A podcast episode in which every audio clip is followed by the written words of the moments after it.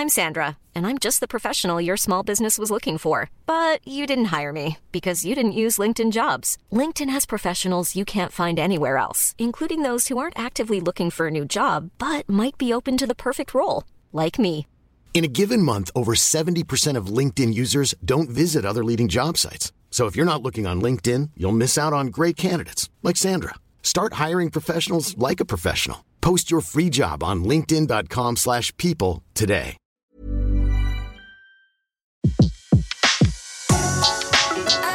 Le meilleur de séances radio est maintenant sur We Love Cinéma.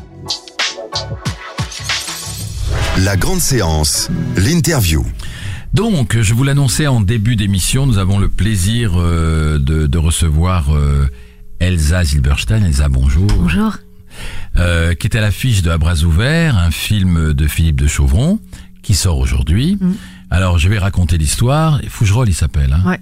Jean-Étienne Fougerolles, joué par Christian Clavier, est un bourgeois euh, plutôt de gauche. Euh, il a écrit un bouquin qui s'appelle À bras ouverts euh, pour dire qu'il faut savoir partager en France, euh, accueillir les migrants. euh, et dans un débat télévisé, face à quelqu'un d'une droite dure, il dit, se laisse aller à dire, euh, moi, écoutez, j'ai écrit ce bouquin à bras ouverts, je suis prêt à les accueillir à bras ouverts, et l'autre le tacle, le pousse dans ses retranchements, et il se voit, au début, il hésite quand même, et voilà, et parce, parce qu'évidemment, il est sincère, mais enfin, point trop d'en faux.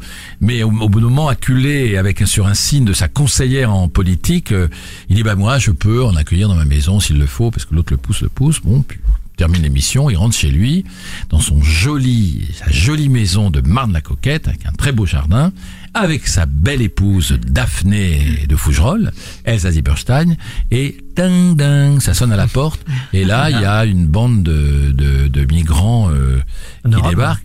Alors, il y a, De y a- de, de, Rome, de Rome qui débarquent, et euh, plutôt sympathique. Alors ça, il y a peut-être un débat autour du film, mais plutôt sympathique. Euh, c'est Harry Habitant qui joue euh, Babic, je crois, Ouais, le, le ouais. principal. Et euh, ils vont s'installer dans le jardin parce qu'il faut bien qu'ils s'installent quelque part. Ils les accueillent. On sent les réticences quand même de ces bourgeois de gauche qui ont été élevés dans le partage, ma chère. Hein à chaque fois, Christian Clavier est obligé de le rappeler à Daphné et son épouse Elsa Zieberstein parce qu'elle elle est un peu, un peu plus réticente. Et puis petit à petit, voilà, ça va se dérouler avec tous les gags qu'on peut attendre d'une comédie, car il faut qu'on se calme.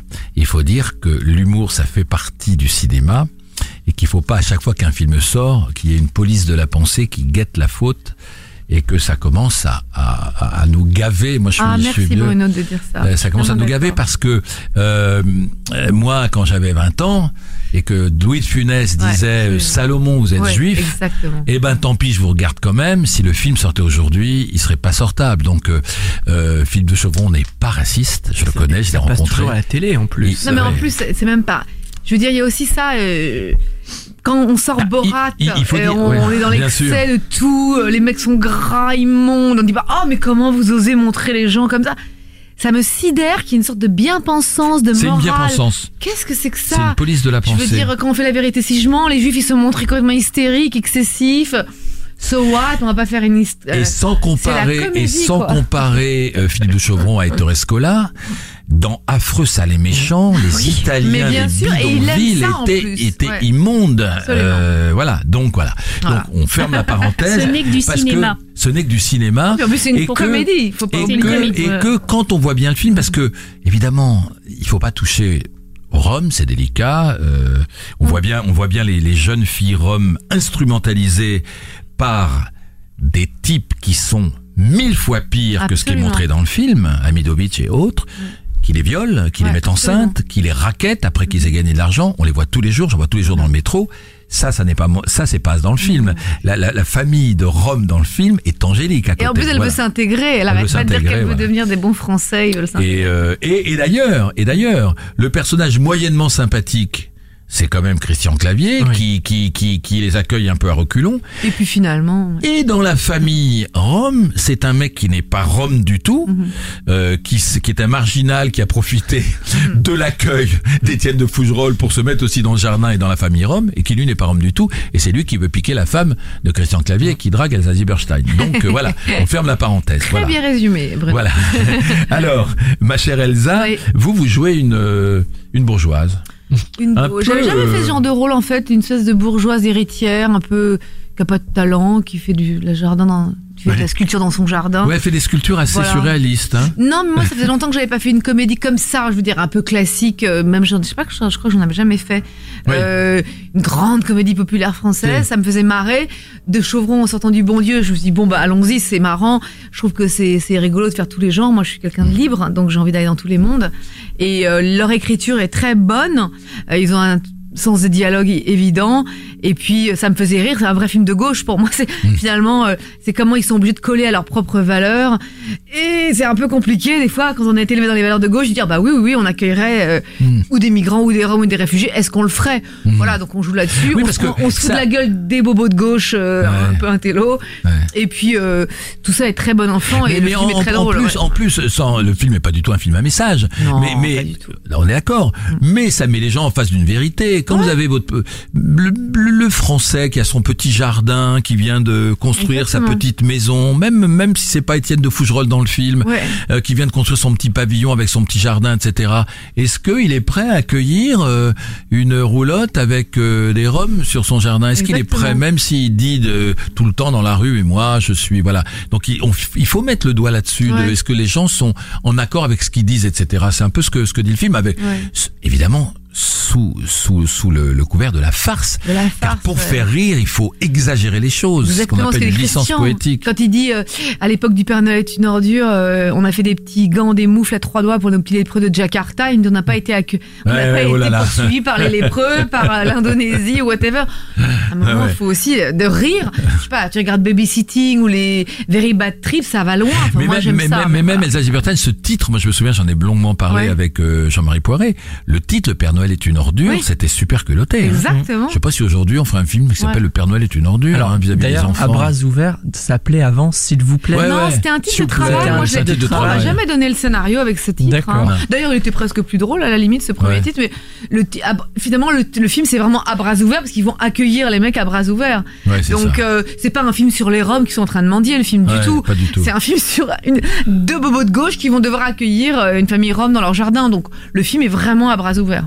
Alors, il, il- fallait évidemment, euh, c'est- c'est- vous étiez sur le fil parce que vous devez jouer une bourgeoise un peu comme ça, et c'est un peu cervelé, qui fait de la Mhm. Sculpture, etc. Mais il faut pas tomber dans la caricature. Et ça, Bah, faut c'est un exercice trouver- d'acteur. Hein. Faut toujours trouver. Bah, faut le- toujours trouver la vérité en fait. C'est Mm. pas moi je, que je prenne un un drame ou une comédie. Dès que tu prends un, un rôle, euh, faut le faire, euh, faut le faut, le trouver à l'intérieur. Ouais. Donc voilà, c'est pas question. Après, on a le talent de comédie ou pas, on a le rythme de comédie un peu plus que d'autres ou pas. Mais euh, c'est trouver la vérité, la sincérité à la base. Vous n'aviez- vous n'aviez jamais joué avec Christian Clavier? Non, non. Machine de guerre. C'est vrai? Super acteur, Christian. C'est un grand acteur, Christian. Ouais, absolument. Il est hallucinant, mais il a un sens de la comédie hallucinante aussi. Donc c'est vraiment. euh, J'étais vraiment dans un autre type de film aussi, dans une sorte Oui. de mécanique de comédie où Et Harry Habitant. euh, il est génial dans le rôle. Harry. oui, Ouais, il est très très drôle. Et on a travaillé avec des Roms qui nous ont conseillé, qui ont donné des notes sur le scénario et tout ça. Absolument. Ouais, ouais, Et ouais. qui ont même ri aux blagues. Ils adorent le film. Ouais, ouais, ouais. Alors, moi, je voulais quand même en profiter de profiter de votre présence à- dans, dans cette grande séance pour parler un peu de votre carrière, parce que là, là, on a fait une petite sélection, mais quand on voit Mhm. que de choses, de hein. 91, Ah ouais, mais je sais, je Non, sais, non, moi j'ai compté rigole. 61 films. Oh, non, non, non, il n'y en a pas Je vous jure, Avec des rôles importants, non. Ah, non. pas avec des rôles importants. Ouais, Mais Jefferson, si on c'est prend- rien. Si on Mais prend voilà. les petits rôles, ça fait 61 Ah bon, bah, films en dis donc, 25 Oh là ans. là, mon Dieu. Euh, c'est pas mal. Et hein. théâtre. Euh, une dizaine de pièces de théâtre, théâtre. la télé. Et le théâtre, j'ai remarqué, on en parlera tout à l'heure, c'est que il y a eu une période où il y a eu 3-4 ans sans théâtre, mais sinon c'est Ouais. presque tous les deux ans. Hein. C'est les planches. Mm. Hein. Vous essayez quand même. Hein. Mm, Ouais, mais c'est pas un. C'est ça me choisit, quoi. Ça vous choisit. C'est pas vais- vous qui y allez. Qui, qui Non, j'y vais. Oh là là, qu'est-ce que je Allez, dis C'est pas politiquement correct S'il ça. vous hein. plaît, Allez, vous je vais, je vais être viré de, de, J'y de vais cette radio. quand? Je peux pas échapper. Tout d'un coup, Bah, quand, quand oui, Géraldine Maillet, quand le rôle est tellement hallucinant que je suis obligée de dire oui. Comme, Quand comme Géraldine Maillet qui m'écrit Nathalie Wood, Nathalie Wood. et je lis Nathalie Wood, c'est 1h20 seule en scène, je me dis, mais j'ai pas tellement envie d'être seule en scène, là. D'un coup, le rôle, je fais, ah, je suis obligée de le faire. Ouais. Donc, je vais au théâtre quand, là, on m'a proposé plein de pièces, je vois, j'ai lu. Non, Mais pas que- essentiel. Je me mais dis non, non. Pas essentiel. Voilà. Ouais. Pas parce que vous avez peur du théâtre. Pas du tout. Non, mais c'est Ah, c'est ce que je veux tout. vous dire. C'est parce que vous, mais vous aimez bien être sur les planches. Je sais pas. Ah, il y a un petit doute. Mm. Ouais. Mais Disons que quand j'y vais, c'est parce que ça s'impose. ça s'impose. Là, ça. on m'a proposé plusieurs pièges, donc je demande toujours une lecture, moi. Alors, à la fin de la lecture, je sais. Est-ce que j'ai besoin d'aller dire ça tous les jours, oui ou non? Ça va Mm. très vite.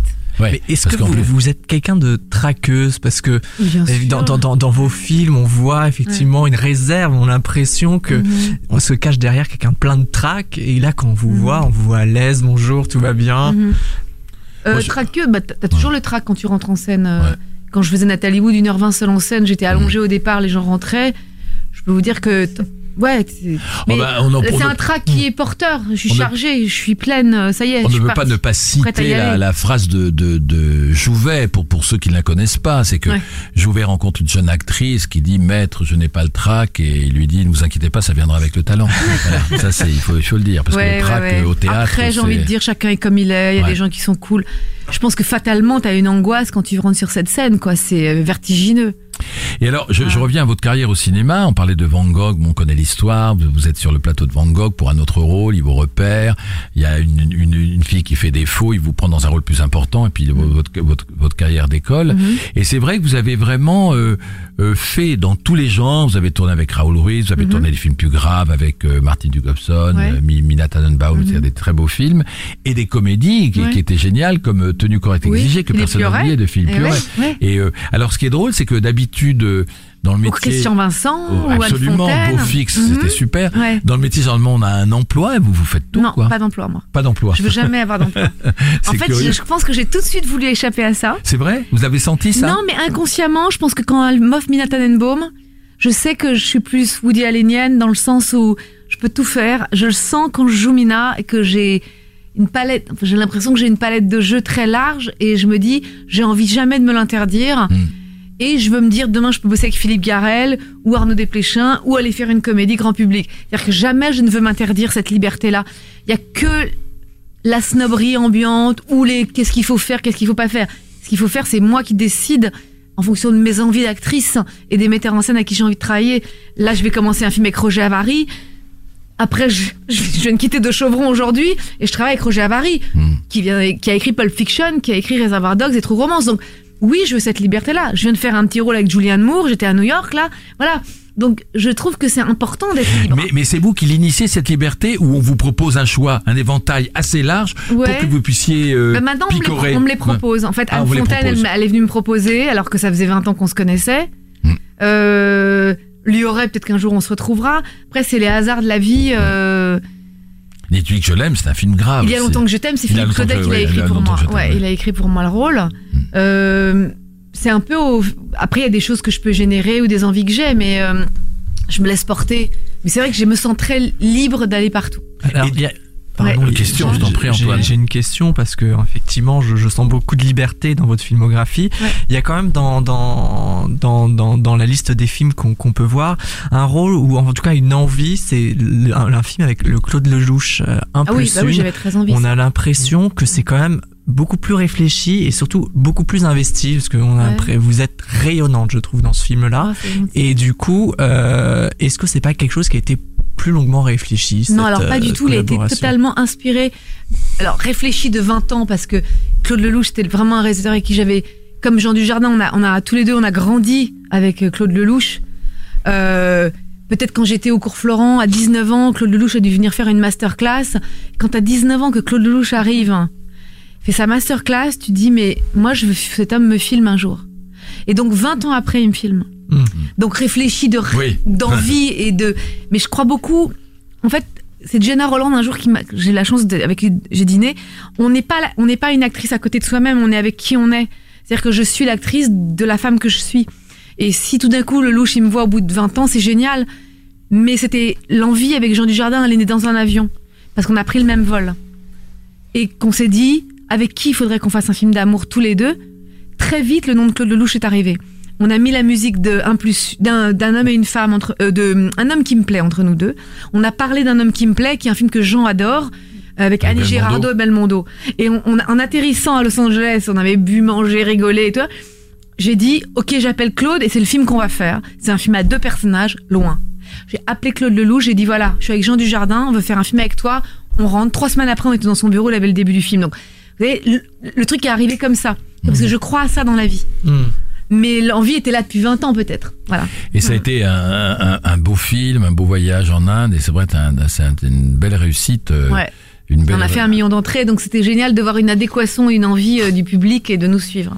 Alors du coup, dans cette carrière, comme vous êtes très éclectique, ma chère Elsa, Ouais. est-ce qu'il y a des choses euh, dont vous rêvez Oh, mais oui Quoi Arnaud Desplechin, je l'ai dit. C'est vrai, c'est vrai. Arnaud, j'adore ce qu'il fait. On se connaît bien. Ouais. Ah ouais. Ah ben on verra, c'est lui qui décidera oui, alors. Arnaud Desplechin Arnaud, est- j'adore ce qu'il fait depuis très longtemps. C'est Ouais. un peu une.